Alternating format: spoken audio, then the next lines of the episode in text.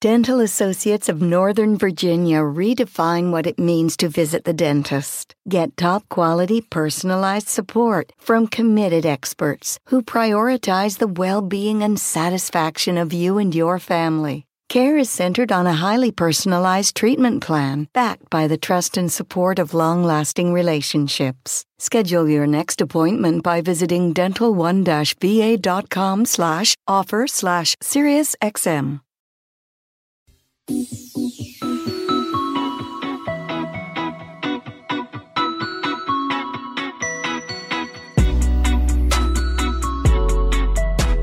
back to Pod Save the World. This is Tommy Vietor. Thank you all for tuning in to listen to the show. It has been a wild week in foreign policy news. It was actually very hard to decide what should go in the show today because there has been so much news. But I think any way you look at it, the biggest story has been the roiling events in Venezuela. So the show starts with a phone call from Anthony Faiola, who is the Washington Post's South American and Caribbean bureau chief. We talked about what's going on in Venezuela, how the ongoing coup like efforts are going, how the U.S. intervention in the situation is being received by the Venezuelan people, and what we think might come next. Then Ben Rhodes comes and joins in studio, and we talked through how the Trump administration has been handling Venezuela. You might be surprised to learn that we're torn. We don't want to reflexively oppose things that the Trump administration does. Both of us would love to see Maduro get the hell out of there. But it's complicated. And, uh, you know, the United States doesn't have the greatest history of interfering in political events in Latin America. So we talked through all of that. And then we talked about the Senate's worldwide threat assessment hearings. That's where they bring in all the heads of the intel community to talk through all the great challenges we face across the planet, basically. What was stark was the fact that on all these key issues climate change, Iran, North Korea the intel professionals have a very different perspective on what the situation is than Donald Trump himself, and how do we reconcile that difference? The fact that their words just don't match up with reality, what's, what's coming out of the Oval Office. Then we talked about huge news of a possible peace deal in Afghanistan. We talk about a scary uptick in Ebola in the Democratic Republic of Congo.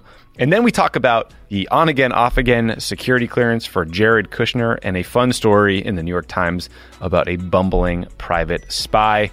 It's a great, great show. I really think you'll enjoy it. If you did, we'd love it if you'd share it with your friends. Maybe give us a, a review in the iTunes store because it really does help a lot with people finding the show.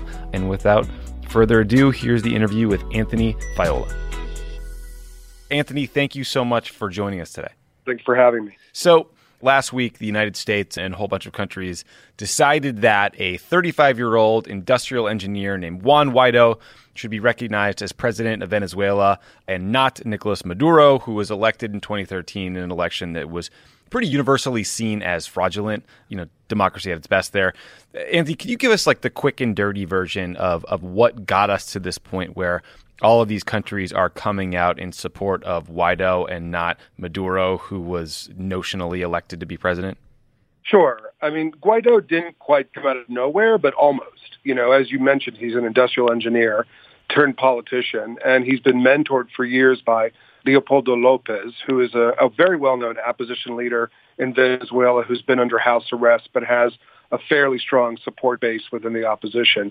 Guaido um, was named head of the National Assembly last month, and that, you know, essentially gave him the legal standing that he needed in order to start waging these arguments that they're waging now that Maduro is not only illegitimate, but guess what? You know, there's someone else who could stand in his place, and Guaido is the man you know, he also was able to take the opposition that was divided and managed for ages and give them a figure to stand behind, which was an incredibly significant thing to do. But they also did something very smart. I mean, they played on their international support. They sought legal recognition. And, you know, Maduro, as you mentioned, held elections last year that were largely seen as a fraud. You know, and what they did is they used the fact that Maduro swore himself in on the 10th as evidence that he was now an usurper and in fact legally he could no longer be recognized as you know the legitimate head of state of Venezuela and they invoked articles of the constitution to say that Guaido was now that man mm-hmm. and this is exactly the kind of legal cover that foreign governments needed in order to do what they've done, which is essentially switch their diplomatic recognition from Maduro to Guaido. Right. I didn't realize he was a Leopoldo Lopez guy. That's interesting. I actually I went to the same college as Leopoldo Lopez. A bunch of my older brother's friends are friends with Leo, and so we've all been, you know, watching that case for a long time. He was imprisoned for a while. I believe he's still under house arrest. It's been a pretty uh, dicey situation for him. So I'm glad to hear, you know, he's doing okay, and that uh, someone who's his friend is actually leading the charge here. Yeah, I spoke to his wife Lillian just the other day, and you know she says that he's in good spirits. Obviously, he's watching this very closely. You know, as I mentioned, you know Guaido really came from his ilk and was mentored by Leopoldo, and I think that's one thing that has given him broader recognition and a broader support base within mm-hmm. the opposition, the fact that he can count on someone like Leopoldo as backing. Yeah. So the Washington Post interviewed Guaido recently. What did you make with him, and what's his plan to push through this very challenging leadership change in Venezuela? Yeah, I mean, he's going through this, you know, very systematically. I mean, it's basically a two-pronged strategy to oust Maduro. I mean, first, there's this really new element of foreign support, especially the Trump administration um, to cut off Maduro's sources of foreign income and make him pay a high price for what they're calling this usurpation of power, right? I mean, the U.S. is not the only one behind this. You know, the Trump administration, even before it started playing hardball, you had the Canadians, you had the Colombians, you had the Brazilians and other South American countries that were banding together and saying that they would not recognize Maduro. But obviously, having the U.S. on board for Guaido is the real game changer, mm-hmm. you know, in the sense that they can really put the hurt on him, right? I mean, yesterday they took major steps adopting these measures that effectively make it impossible for Venezuela to keep selling oil to the U.S. And since that's its largest and direct stream of dollars, this is huge. I mean, it, it, really does hurt the government and helps the opposition. The other prong in Guaido's plan is to bring Venezuelans back out into the streets. I mean, he managed last week to, to rally hundreds of thousands, and the you know basically we're seeing a return to what we saw of the protests, you know, in 2017 when we had four months of this, but that was severe repression. And what we're seeing now again is that Maduro appears to be rolling out an even harsher response than he did in 2017. So it's going to be incredibly interesting to see whether or not this cows the people into staying at home you know, or whether or not this simply makes them angrier and, and makes them turn out in larger numbers. Yeah, I mean, you mentioned that Maduro is playing hardball. I mean, people who cross him tend to end up arrested, detained, exiled, or otherwise pulled out of the political arena.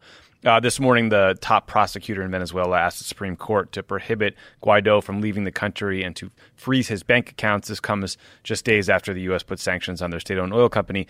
I mean, do you think this is the beginning of much harsher treatment for Guaido, who I think to date had been treated surprisingly okay, or at least, you know, not harassed? You're right. I mean, he was briefly detained, as you know, but for about an hour yep. um, earlier this month but nothing compared to the house arrests, for instance, that Leopoldo has seen, or you know the, the other ways in which you know opposition leaders have been exiled or jailed or tortured. I mean, you have not seen that. I think to date, the calculation by the Maduro administration has basically been that you know if they touch a hair on his head, it gives the international community more of a reason to launch a response, and particularly the U.S., hmm. which has been saber rattling from Washington and, you know, insisting that no, you know, options are off the table. Mm-hmm. But I think what we're going to see now is an interesting and very delicate and perhaps more dangerous period as we see, you know, Maduro has less and less to lose. You know, if the Americans have cut the oil supplies, the, um, the flow of oil cash, they've cut that off. Um, they've frozen accounts by the Venezuelan government, you know, in the United States. The Europeans are preparing to do the same. Maduro has tried to pull $1.2 billion worth of gold out of the Bank of England, and they're not letting him get at it. So, you know, he's got less and less to lose. And I think what we see here, perhaps, is, a, you know, a toe in the water of what happens when they start cracking down on Guaido. Um, I guess what we're going to have to see is what's next and exactly what the international response will be, you know, and whether the Trump administration is going to carry on with this threat to take this to a higher level and escalate. Yeah, I mean, so you mentioned this a little bit. I mean, the Trump administration keeps saying that all options are on the table, which usually means military forces on the table. that formulation often gives a president flexibility, but in this case, there's some real concern that he means it. I mean, yesterday, a photo of John Bolton, the National Security Advisor's notebook, showed that he had written 5,000 troops to Colombia on the piece of paper. That's not very good operational security. What do you make of the feasibility of a U.S. military option in Venezuela? And and do you think that the rest of the coalition in, in the region that's supported us so far, or at least gone along with the U.S. effort to force Maduro out, would be cool with U.S. boots on the ground? You know, I think you have to remember that in Latin America, you know, the idea of U.S. intervention is particularly thorny. Yes. You know, as you know, you know, there is there's lots of resentment in the region over past interventions and heavy-handedness by the U.S. That said, you know, I think what we have seen is that a general understanding in the region that Venezuela is different. Um, the humanitarian crisis in Venezuela is horrific. You know, people are starving, disease is spreading, there is a lack of medication, there is, you know, hyperinflation that is crippling the country. It's almost a failed state. Yeah. And so as a result of that, we've seen hundreds of thousands, even millions of Venezuelans pouring over the border into countries like, you know, Brazil, Colombia, Peru, Ecuador, Chile, Argentina. And these countries are feeling overwhelmed. Now, they want the situation solved one way or another. And I think you may see them, you know, publicly, you know, perhaps still insist that military intervention is a horrible idea. But privately, I think you may see some of them thinking, that, well, you know, look, this problem has got to be solved. How is it going to get solved? I think they want to see everything exhausted before anything like a military intervention takes place. I mean, I don't know that we're there yet, mm-hmm. but you know, I, I think what you are seeing is perhaps behind the scenes some toning down of the normal opposition that you would see towards some kind of you know, military intervention in Latin America because of just how bad the humanitarian crisis is and the way in which it's impacting the countries in the region. Wow. I mean, yeah, you mentioned the U.S. has a long and troubling history of facilitating coups or generally interfering in Latin American countries, and it does not often end well.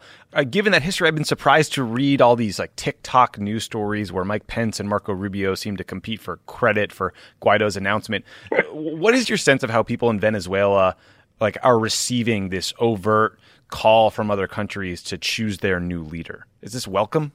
Yeah, I mean, I think it depends on who you're talking to, right? Yeah. I mean, the people who have been on the side of the opposition have, um, for some time, felt disillusioned. And I think they felt disillusioned because not only were their leaders divided and not necessarily guiding them towards any real solution, but at the same time, I think they felt that the international support they were getting was fairly empty.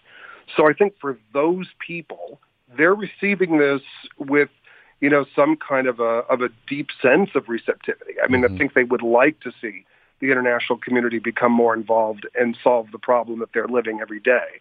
That said, you know, you can't underestimate the fact that there are still quite a lot of Venezuelans who believe in Chavismo, mm-hmm. which is this left-wing ideology that was created by Hugo Chavez and, you know, who anointed Maduro as his successor in 2013 before he, he died of cancer, right? So you have a, a huge segment of the country that still firmly believes in this.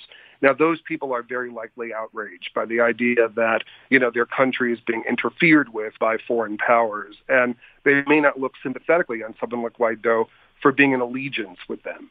But, you know, I think that portion of the population, as the humanitarian crisis has gotten worse and worse in Venezuela, has probably diminished. It's hard to tell just how large that block is, but it's certainly still there. But I think you'd also have to say that the people who may be a little bit more receptive to this kind of, you know, stronger international agitation is growing in Venezuela. Yeah. Anthony, thank you so much for helping me better understand what's going on down there. I hope this resolves without any military intervention or um, you know violence because boy, it feels dicey. Yeah, for sure. Thank you very much for having me. Have a great day. Appreciate it.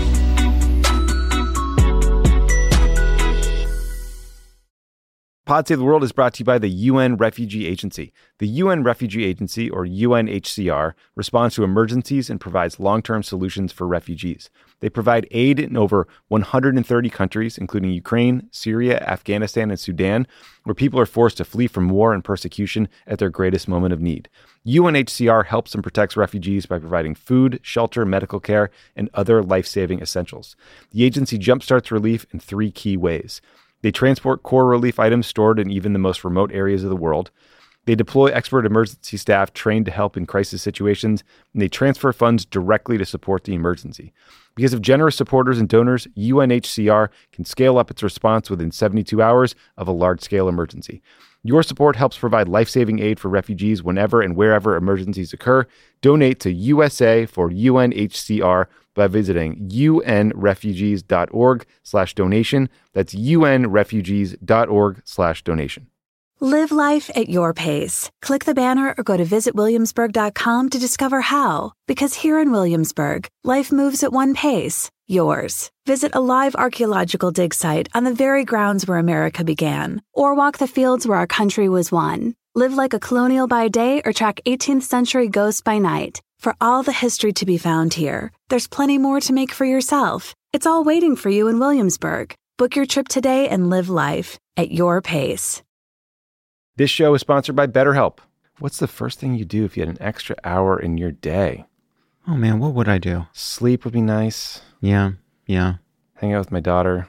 I don't know. Take a nap, read a book. Eh, I wouldn't do a book. Um, I listen. I wish I would pick book. Yeah, but uh, listen, we all wish we had another hour in a day. A lot of us spend our lives wishing we had more time. The question is, time for what? If time was unlimited, how would you use it? Whoa. My therapist is trying to get me to be still for five minutes a day. So much harder than it Yeah. sounds. Oh yeah. There's too many videos to see. there will be a podcast in my ear. The best way to squeeze that special thing into your schedule is to know what's important to you, to make it a priority. Therapy can help you find what matters to you so you can do more of it. If you're thinking of giving therapy a try, give BetterHelp a try. It's entirely online, designed to be convenient, flexible, and suited to your schedule. Just fill out a brief questionnaire to get matched with a licensed therapist and switch therapists at any time for no additional charge. Learn to make time for what makes you happy with BetterHelp. Visit betterhelp.com slash crookedworld. Go today to get 10% off your first month. That's betterhelp, H-E-L-P dot com slash crookedworld.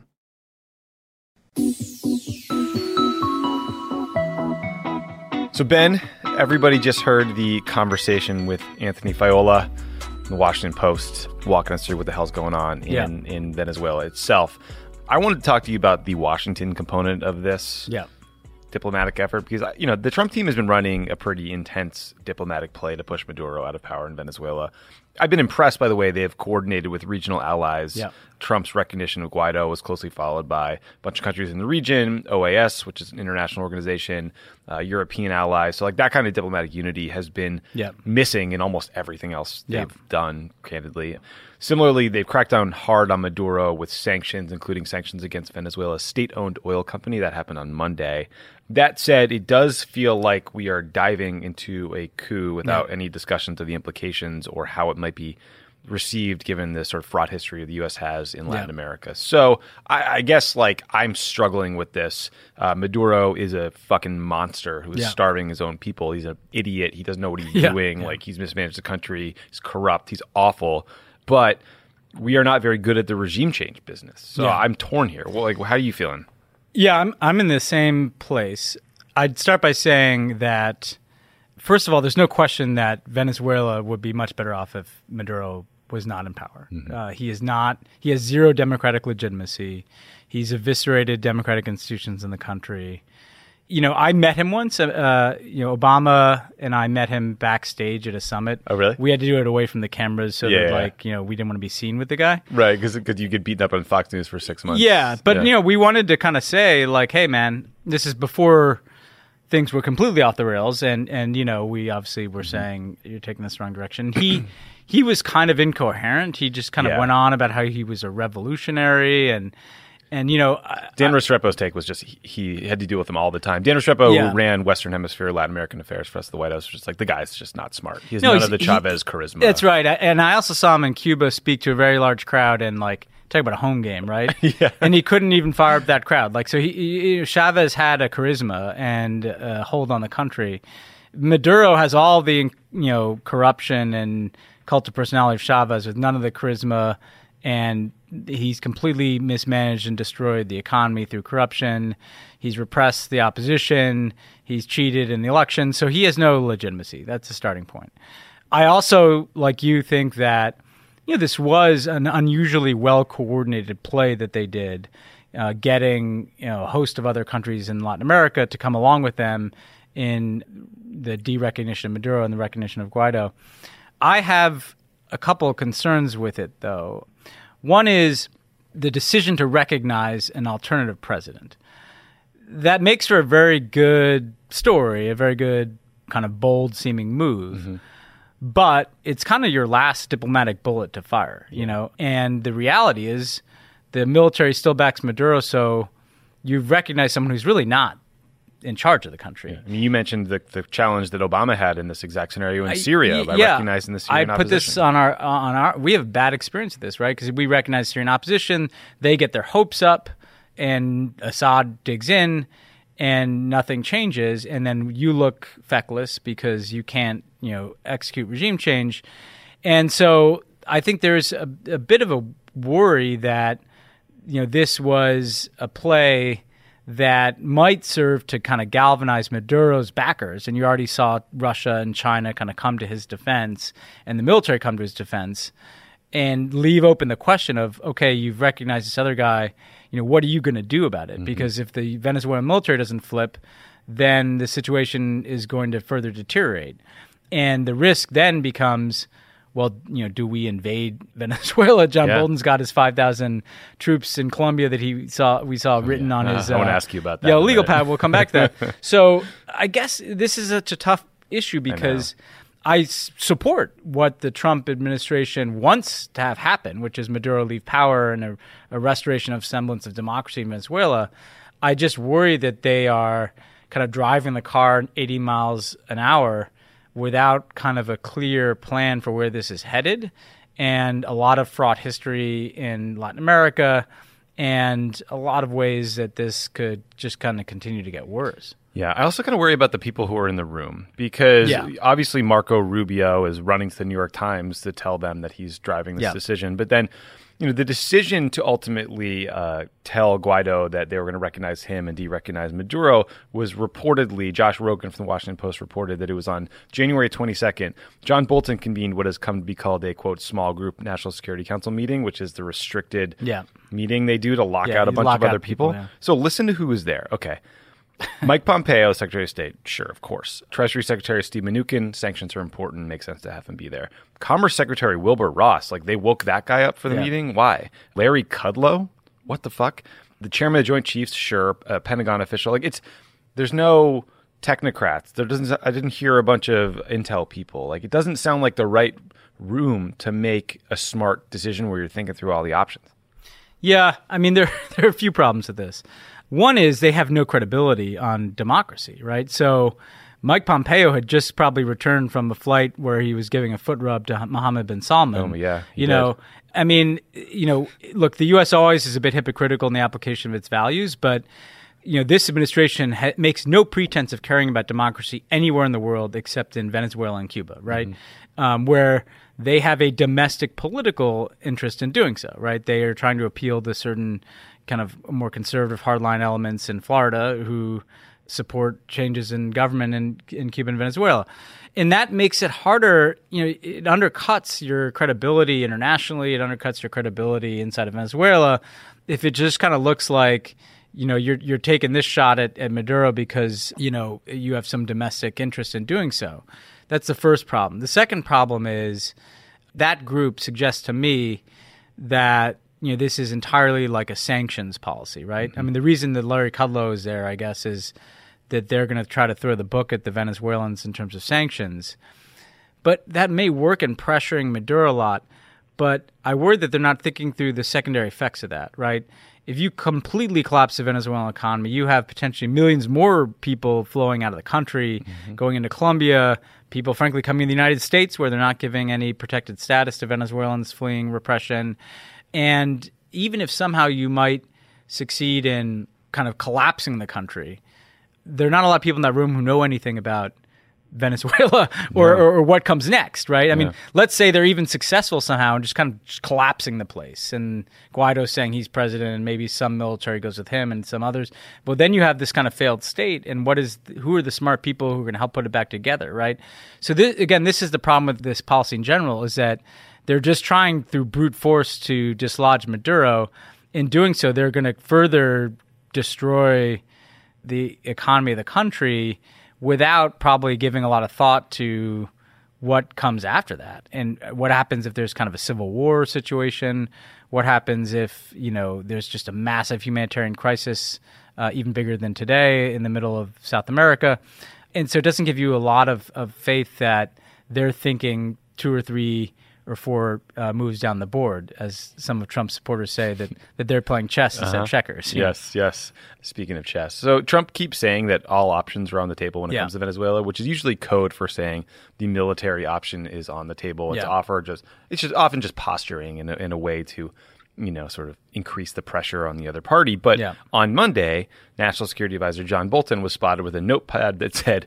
5,000 troops to Colombia. So, first of all, uh, get a cover sheet, you moron. Yeah. Like, I guarantee you, Yeah. a troop movement of that size that hasn't occurred yet is classified. Yeah. So that is disclosing classified information. Great job. But what the hell? Like, what are you going to do with five thousand troops in Colombia to impact the situation? Yeah. Who among us hasn't doodled in a meeting, you know, fantasies, 5,000 troops to some South American country? I don't think there's a viable military option. Um, you know, the, if the template is like Panama and Grenada, these tiny countries that we invaded in the past, Venezuela is a big country. The Venezuelans have external support from not just Cuba, but uh, the Russians just deployed some like mercenary brigade to help that. protect Maduro. That'll be good. And so you're talking about potentially putting thousands of American troops into a very large country that has very high levels of violence and insecurity already in a region that has a deep resentment of the history of U.S. military interventions, which have really broken some of those places and not led to good outcomes. Yeah, Um, rightly so. Yeah, it- fair for them to question our, our motivations here. Yeah, so not only do I think there's not a viable option, but even if we were to somehow create one by you know, staging all the troops in Colombia, what does that look like to invade Venezuela? By the way, what is the legal basis for that, domestically or internationally? Hmm. Good question. That we can just pick a country in South America and invade it. Can we get UN support for that? Absolutely not with the Russians and Chinese. Will Congress authorize an invasion of Venezuela? I don't think so, right? So uh, it may seem like an inconvenience, but uh, you know, usually you, when you start a war, you want to have some legal basis for it. And so again, it's a sign that they seem to be kind of flying without a net here, just trying to throw stuff at Maduro to dislodge him. Again, I want him gone. Like we should all be very clear. Like this would be good.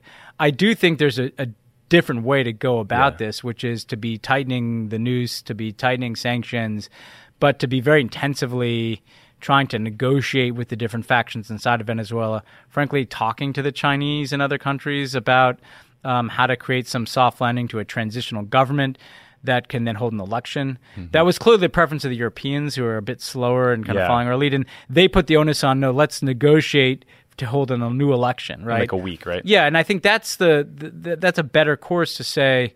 Let's get everybody at the table here to try to find some gr- common ground where there's some transitional government that can then hold a new election so that you have the mm-hmm. democratic legitimacy of an election to choose a new leader. Because frankly, I don't know that it's good for Guaido to come into office unelected, but kind of selected by Mike Pence. Don Trump, Donald Trump, you know, yeah. I mean, so I think that there are ways other than an invasion to be trying to manage this, and and not just because those are, are simpler, but because those are more likely to result in more stable outcomes, right?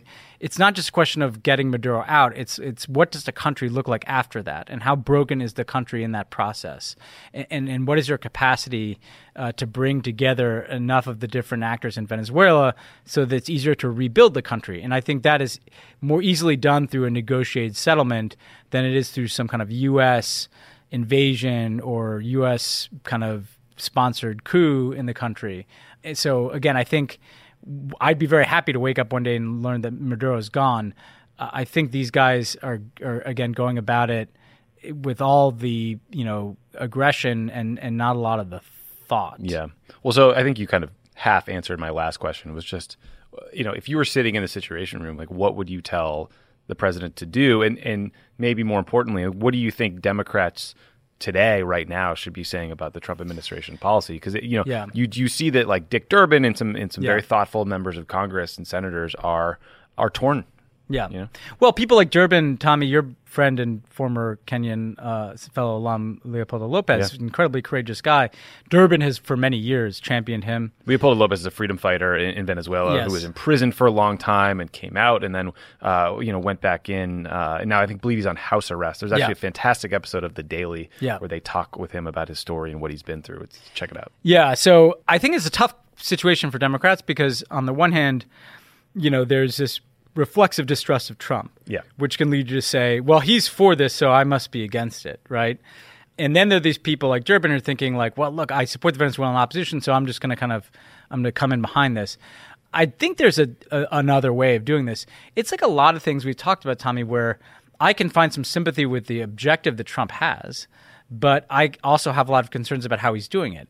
I think Democrats can say, look, we're for a transition in Venezuela. We don't think Maduro is a legitimate leader. But what does a, a comprehensive approach to this look like? Okay. Mm-hmm.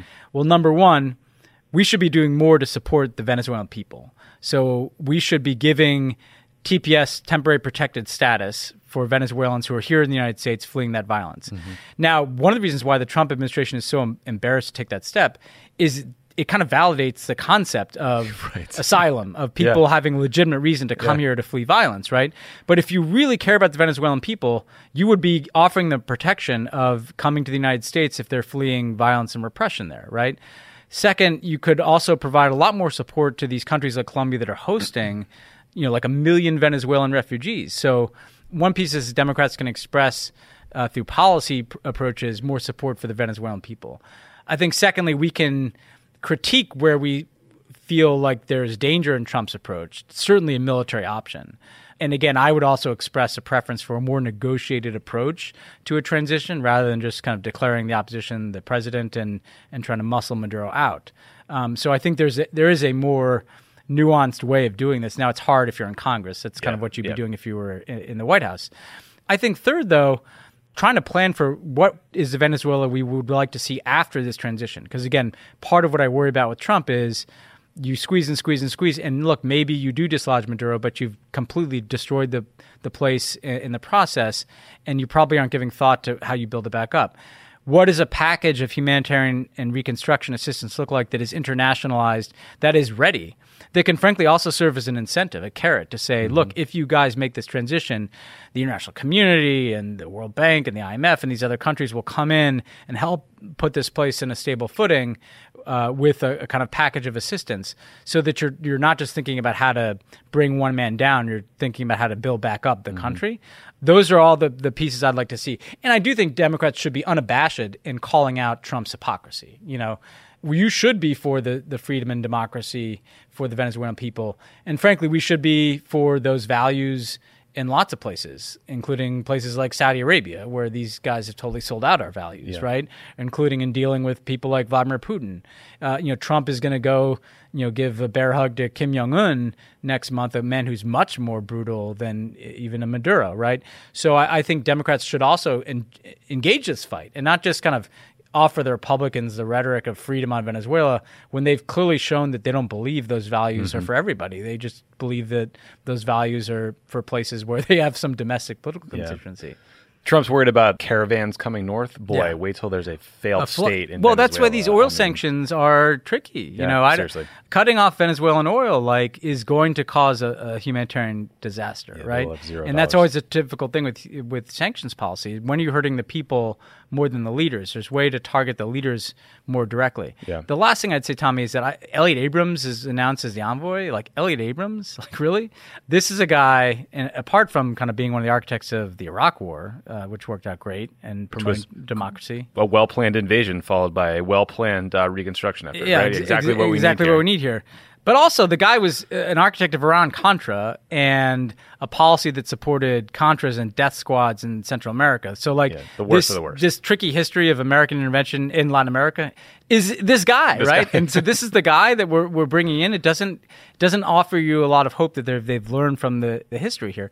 And again, I, I should say, like, we should be very mindful that even if they somehow get Maduro out, which is by no means a guarantee, that's not the end of this story. It's like, are these guys equipped to help stabilize this place and move it forward?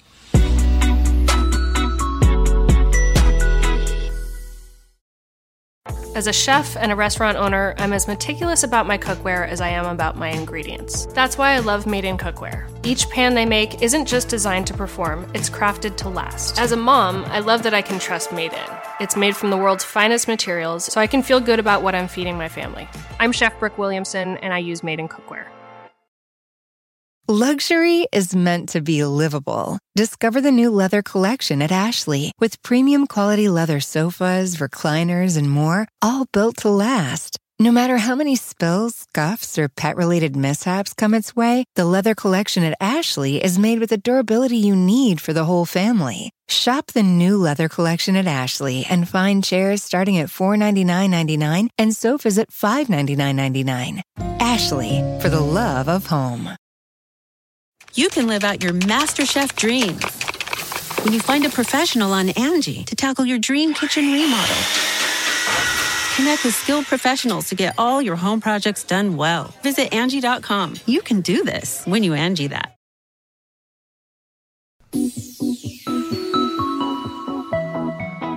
Let's talk about some other worldwide threats. So, every year, the Senate Select Intelligence Committee holds an unclassified annual threat assessment hearing where they detail, you know, intel assessments on various issues around the globe. The intel community hates this hearing because they make this highly classified version of the report that goes to lawmakers and nerds like us who who love to read them, and then they have to sand it down and present it and, and be held accountable. And so, it's a good thing for democracy, but they hate it. We're recording this episode on Tuesday, so the hearing is happening right now. Here are a few highlights Yeah, yeah. for you from this morning. Most of the presentations are by the Director of National Intelligence, Dan Coats. So on North Korea, remember these are Trump administration officials, his top intel guy. Quote, we currently assess North Korea will seek to retain its WMD capability and is unlikely to completely give up its nuclear weapons and production capability. Quick reminder that Trump said there was no longer a threat Yep. from North Korea. Yeah, you dealt with that one. Uh, Coats, Coats said of, on Iran, we do not believe Iran is currently undertaking the key activities we judge necessary to produce a nuclear device. So, good news, but Trump pulled out of the Iran deal. Yeah. Uh, Coats said ISIS still commands thousands of fighters in Iraq and Syria and maintain eight branches and a dozen networks around the world. Again, Trump has repeatedly declared that ISIS is defeated. Finally, they said that climate change is now a global and U.S. national hmm. security risk because of irreversible damage. So, Ben, it used to be a scandal when the president's words didn't match up with intelligence community assessments. Now, this manipulation of intelligence, like that literally got us into the Iraq War, is standard. What do you do when the delta between Yeah. the president's words and his top intel guy's words is this great? Well, I mean, do you remember when this hearing would happen? And for you, more than anybody in the White Oh. House, it sucked, right? Sucked. Because your biggest fear, right, was that like the intel community would contradict something Some that policy, we'd said. yeah, and, statement. but I say that to make the point that it was good mm-hmm. that we were worried about that. We used to care. because we cared, and we'd be like, "Shit," you know, like, and, and we didn't try to. You know, downplay the intel community. We'd have to say, okay, we, we don't have to adjust what Yeah, we we adapt said, to them, right? right. We'd have to adapt to them. And look, Trump has made clear he doesn't give a shit what the intelligence community says. I mean, in Helsinki, he, he sided with Putin Mm-hmm. against the intelligence community. He's called them the deep state. So what's really awkward about watching this is knowing that they just don't care that these people have completely different assessments. And it is a very useful exercise, though, for the American people, and, and I think uh, instructive for the Democratic House to basically be using the intelligence community to fact check Mm-hmm. the administration. Like you say you dealt with the North Korean threat, well, actually you didn't. You say you defeated ISIS, well, actually you didn't.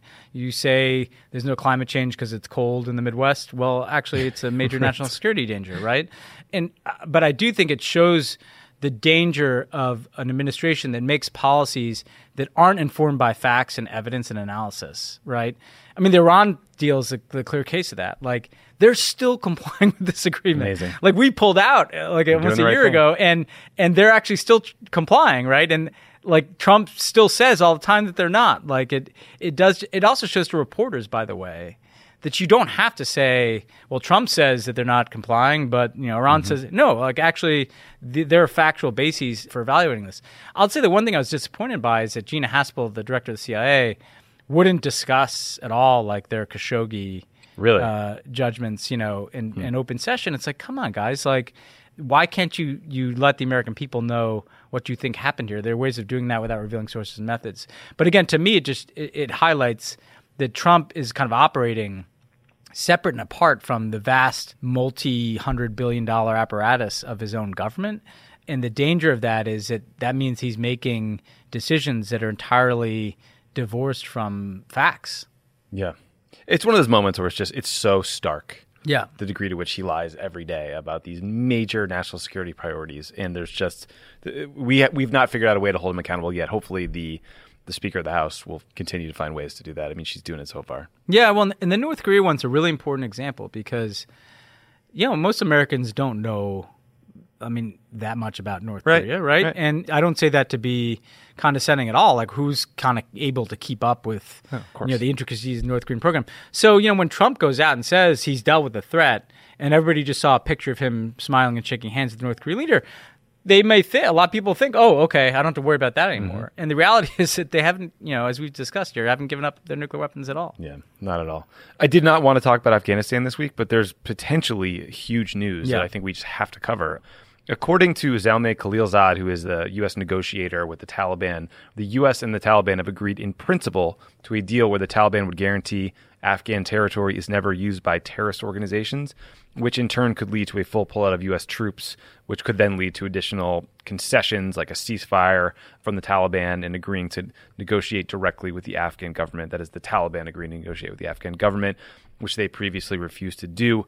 Obviously, these are, are delicate talks. These things you know fall apart all the time but it would be a huge step forward and and when you really step back and think about it i mean our national security interests in afghanistan is preventing uh, al-qaeda from plotting another 9-11 so the letter of this deal would specifically prevent that i, I don't know how you would enforce Yeah. this promise to not let Yeah. foreign terrorist organizations come into the country. It's not like they control every swath of territory, so they need to figure that out. But I think we should also be honest that this outcome would be horrific for a lot of people who would live Yeah. in Afghanistan under Taliban rule, especially women.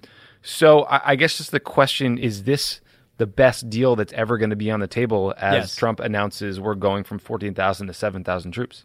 Yes, and I think it is a deeply unsatisfying and limited deal, but the best one that you're going to get.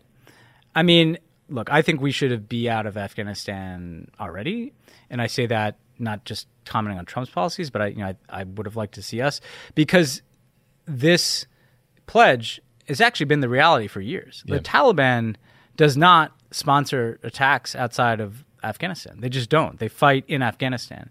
They have not really been in active cahoots with Al Qaeda in some time. You know, Al Qaeda was kind of driven to Pakistan. You know, they, they have marriages of convenience, but it's not like back in the day when they're kind of providing protection for these Al Qaeda safe mm-hmm. havens. So, in reality, the Taliban commitment kind of validates what is already the reality, which is the Taliban doesn't care about attacks outside of Afghanistan. They just they care about Afghanistan, right? I think the other thing that is tricky about this is that we, when we were in government, you'll remember this, always tried to insist on a negotiated peace where the Afghans were negotiating with the Taliban, the Afghan government, and it has been kind of interesting to watch this kind of be a Taliban U.S. discussion, like the. Afghans kind of cut out of it, which eh, kind of indicates the degree to which the Taliban are going to be power players going forward all of that said, I think this is a good outcome. I mean, I, I mean, I think it's you need to create some framework to wind this war down. My hope is that things like the commitment to a ceasefire become real, so that there is some kind of space for a return to less violence in Afghanistan. I don't think anybody should have any illusions, though. You know, the Af- the Taliban will be very influential in the parts of, of Afghanistan that it already controls. The Afghan government will need continued support from us just to try to stay where they are and Yeah, to control Kabul. Kabul, right? And so it's going to be you know a messy situation. But again, as we, I don't think that keeping U.S. troops there has prevented that from happening. In fact, that's all happened while the U.S. has been there. And so you need some diplomatic framework to begin to extricate us from Afghanistan, and then hopefully and importantly, to get the Taliban and the Afghan government talking to each other. And so that's the next big step that was alluded to that needs to take place here. You know, this is an odd comment, but because I agree with you, this is an imperfect solution to say the least. But I do think our troops need to get out, and it was one of the first times during the Trump administration where I thought maybe this is the one silver lining to having a Republican president because Yeah. Trump can cut this deal Yeah. and not have Lindsey Graham light himself on fire in front of Oh the White House God. and Fox News attack. I mean, President Hillary Yeah. Clinton would never be able to cut Yeah. this deal, which frankly probably reflects the best case scenario in Afghanistan. You get Yeah. just pressure to continue fighting. and okay, this will be the one time I do this on this podcast. Yeah, I mean, if Obama had Mm-hmm. I mean, come out with this kind of deal, I can't even imagine what would be happening. Like the White House would be invaded by a mixture of like Lindsey Graham and Tom Cotton and and Marco Rubio, and these guys are like fucking silent, you Yeah, know, on yeah. this stuff, right? But you're right. I mean, and look, the, the unsatisfying thing about all of these post 9/11 wars, right? Is or there's a lot, but you know, one of them is like it was very apparent very early on that there was never going to be some surrender ceremony on the USS Missouri like at the end of World War II here. Like and then it, it got even more apparent that like we weren't even really we certainly weren't going to win in any traditional definition of the word win. There's going to be these unsatisfying murky outcomes. Right. 'Cause we were never able to hold territory, then transfer it to Afghan authorities. That part fell down. and what we tried to to do in the Obama administration is say, look, the goal was to defeat Al Qaeda, and on that, you know, we've we've scored some wins. You know, we, it may not be com- all done, but we took out Bin Laden, we took out the leadership. I don't know when the goal became like remaking Afghanistan, remaking Iraq. Like the it was the Bush administration that moved the goalpost and defined objectives that were completely unwinnable. Mm-hmm. And this is the problem that I have with the blob as we you know the farm uh, is like you end up taking on these maximalist objectives. Like if we don't have a a democratic Afghanistan that is providing security and controls the whole country we have to stay there forever. And the same is true in Iraq and the same is true everywhere right? And this is what the real world looks like. You know sometimes you have to say like this is the most we can get done here you know? Yeah, yeah. and and I think this represents that. Um, one other scary thing before a fun thing. So there's been a uh, a serious outbreak of Ebola in the Democratic Republic of Congo. The latest number is 733 confirmed and probable cases, 459 deaths. More scary, a bunch of the teams that get sent to like manage these outbreaks, track them, clean shit up, are meeting, getting met with aggression uh, and potential violence, which can compound the problem because Yeah. you can't, you know, help people. So you were at the White House in 2014 when Yeah. there was like a very scary Ebola outbreak in West Africa, spiraled out of control. Donald Trump weighed in because Yeah. he ruins everything. Can you just like remind us what that was like and what it took to control an epidemic or an Yeah. outbreak like this? Well, West Africa was in some ways more problematic because it's more connected to the rest of the world. So there are more people coming and going from West Africa than from the Democratic Republic of Congo.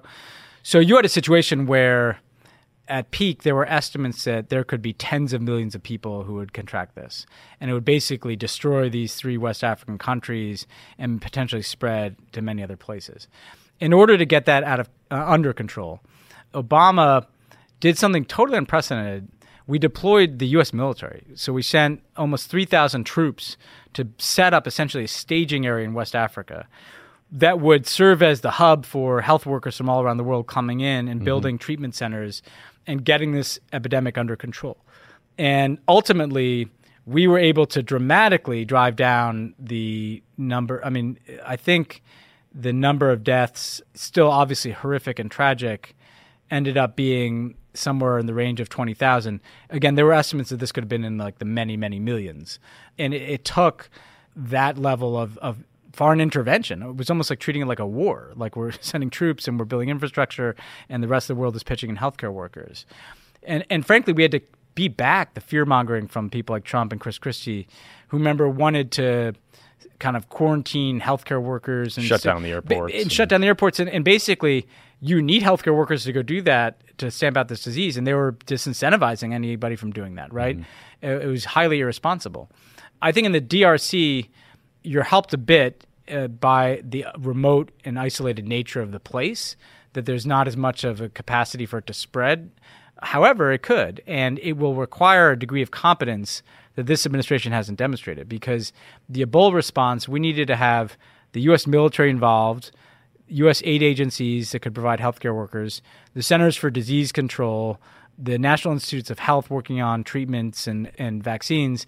So, a very complicated Yeah. arrangement of, of federal agencies. Frankly, you need good government and good process. And those are two things that this administration doesn't have. And so I've always worried about what would happen if something like an epidemic took root because they're just not equipped to deal with it. Yeah, scary. Okay, that was dark. So let's talk shit about Jared Kushner for a second to let off a little steam. NBC reported that Jared Kushner's application for a top secret security clearance was rejected by two career White House security specialists, but later overruled by a former Pentagon employee who was installed by the Trump administration in 2017. There have been stories swirling about Jared's security clearance, but this is the most detailed we've gotten. This guy who they installed to oversee the the process apparently overruled like the experts in 30 cases and gave Yeah. people top secret clearances where they had problematic backgrounds. So then on top of that, Jared went to the CIA to get uh, a clearance to see sensitive compartmented information or, or your SCI clearance, which is higher level, more secret stuff. And the CIA reportedly said no. And they even called over to the White House to say, how the hell did this guy get a top secret clearance given all the problems he has? So NBC says he doesn't have an SCI clearance still. That is shocking to me because he's Yeah. been in the PDB and supposedly managing Middle East peace and the Saudi account and all these other things. Yeah. But like, Ben, a security specialist overruling career professionals in 30 cases to give someone unqualified for a clearance, a top secret clearance, seems to me to be a massive, massive scandal. I'm glad that the oversight Yeah. committee, the House Oversight Committee, is going to investigate it. But I mean, I I just the potential damage that could Yeah. have been done is massive. Yes. So they should focus on this. It makes a mockery of the process. You know, let's be also very clear. We don't know the precise reasons why this particular clearance for Jared was denied. We can speculate, however, a lot of that it's the potential that you know he was compromised, that foreign governments had the goods on him because of corruption or because of what he'd done with Russia, you know, during the campaign of transition, right? The most important reason that you would deny a clearance to somebody is so that they don't have sensitive information and can't be blackmailed by a foreign government, right? That is the number one reason why you would not want somebody to have a clearance.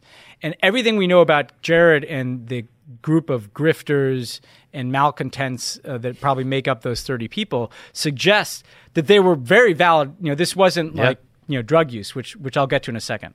Um, I think you got to it yeah, earlier, but th- okay. this was like a, this was something that really matters, right? And so it shows like a complete and utter disregard for the rules and the standards, and, and also a, a casual approach to our national security. Because if the professionals are saying, "Hey, these are national security risks," if you give these people clearance because they're susceptible to blackmail, and there's some guy saying, "Well, no, thirty of these people."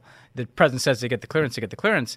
You know, that's really fucking dangerous. Yeah. You know? Yeah. Um, I mean, you alluded to it, but right. I mean, the only people I can remember getting grief about their clearances were people who had like smoked pot more previously than five or seven years, which was seen as the available, you know, the, the acceptable window uh, before you were clean to get a clearance, Yeah. which is dumb and So arbitrary. let, us be very clear. Like that was me. Yeah, well, Uh, yeah, so, so, so, so, so I'm going to tell the story. I'm going to tell the story in part because I remember the right wing had this theory for a while. They found out that I got initially denied a clearance, right? And then they said that they thought it was because I was an Iranian agent. Yeah, of course. But You here's Valerie. here's the real story. It's kind of a funny story, so bear with me. But you, the night before the election, Cassandra Butt. So I'd been submitted for an interim security clearance, right? So during the transition, so I got a clearance. The night before the election, Cassandra Butts, God rest her soul, wonderful, lovely woman who died uh, tragically of an illness while Tom Cotton was holding her up for an ambassadorship for two years. She calls me because she was running the transition. She says, "Hey, uh, you denied your interim clearance," and I'm like, "What the fuck?" And she's like, "Because of like the recent nature of your marijuana use, right?" And so I was fucking terrified Yeah. that uh, I wouldn't be able to come and serve in government because I actually would have abided by the rules. If somebody said you're denied a clearance, I would have thought, well, then I can't work at the NSC, right? What happened though was not let, like Donald Trump came in and snapped his fingers or Barack Obama. She said, no, look, what they do now is they go and they investigate you and they, you know, go talk to a lot of people and they check out basically whether you're some like rampant needle in the arm drug user or whether you know this could be kind of explained away as like okay this is another person who's done marijuana and they did that investigation over the next few months and i ended up getting a full clearance and SCI by the government by the people who do this right so they went by the book and they determined like this is actually not a threat. This guy Right, is not like right. a drug addict and is not like at risk of being blackmailed by foreign governments who know that this guy once you know smoked pot. Right. That's how you do it by the book. Right. And then I ended up getting SCI and all the other clearances.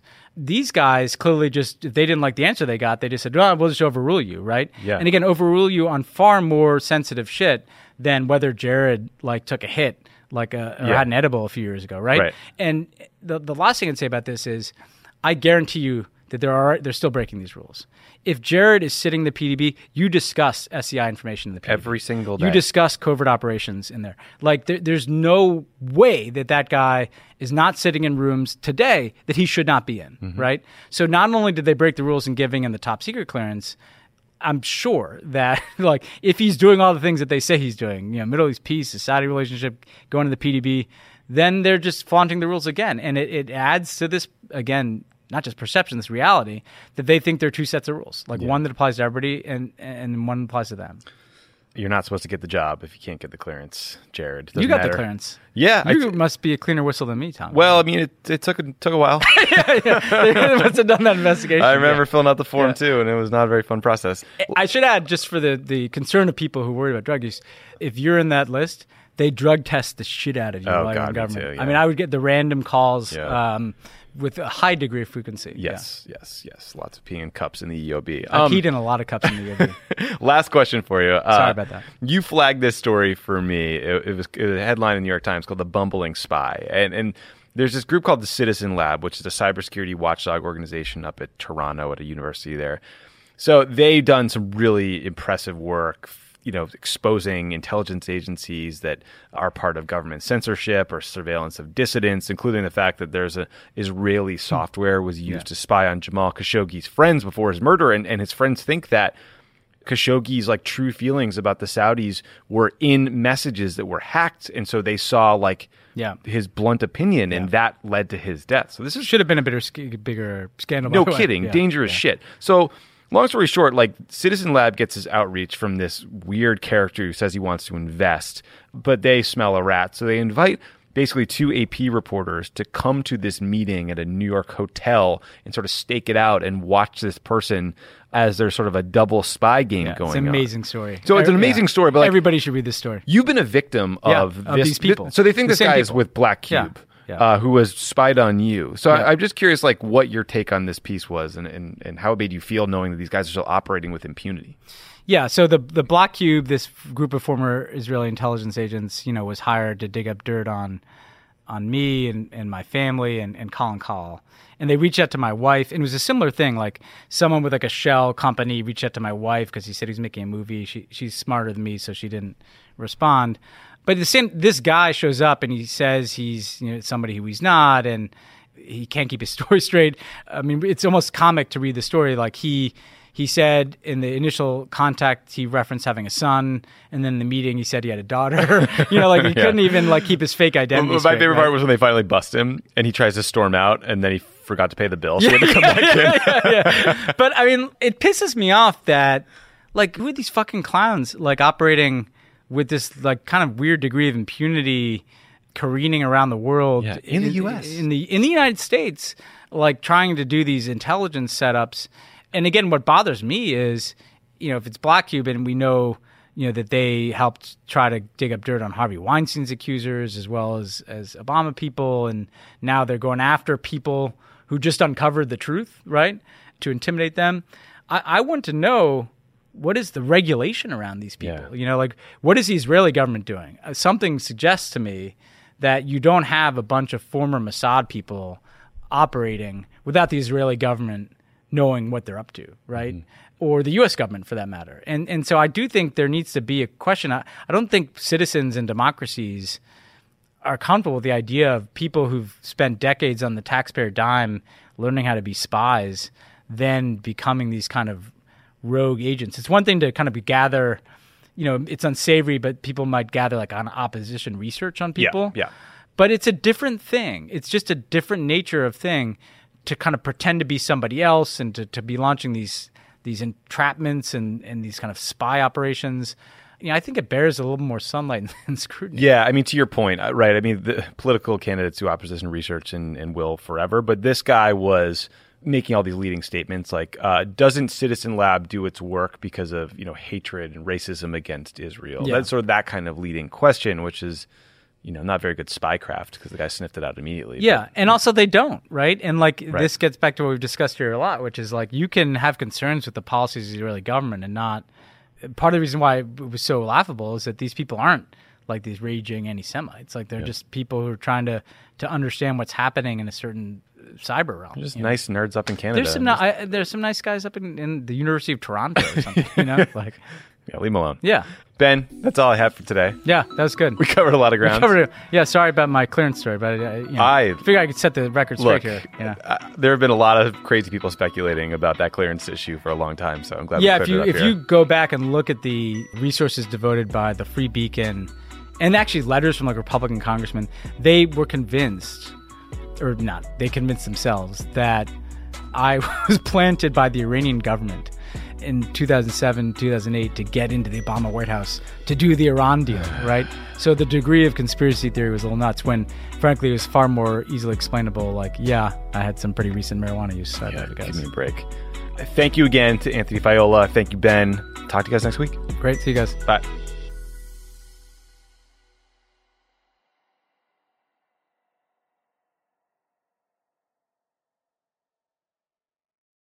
As a chef and a restaurant owner, I'm as meticulous about my cookware as I am about my ingredients. That's why I love Made in Cookware. Each pan they make isn't just designed to perform, it's crafted to last. As a mom, I love that I can trust Made in. It's made from the world's finest materials, so I can feel good about what I'm feeding my family. I'm Chef Brooke Williamson, and I use Made in Cookware. Shop chef quality pots and pans at madeincookware.com. Luxury is meant to be livable. Discover the new leather collection at Ashley with premium quality leather sofas, recliners, and more, all built to last. No matter how many spills, scuffs, or pet related mishaps come its way, the leather collection at Ashley is made with the durability you need for the whole family. Shop the new leather collection at Ashley and find chairs starting at $499.99 and sofas at $599.99. Ashley, for the love of home.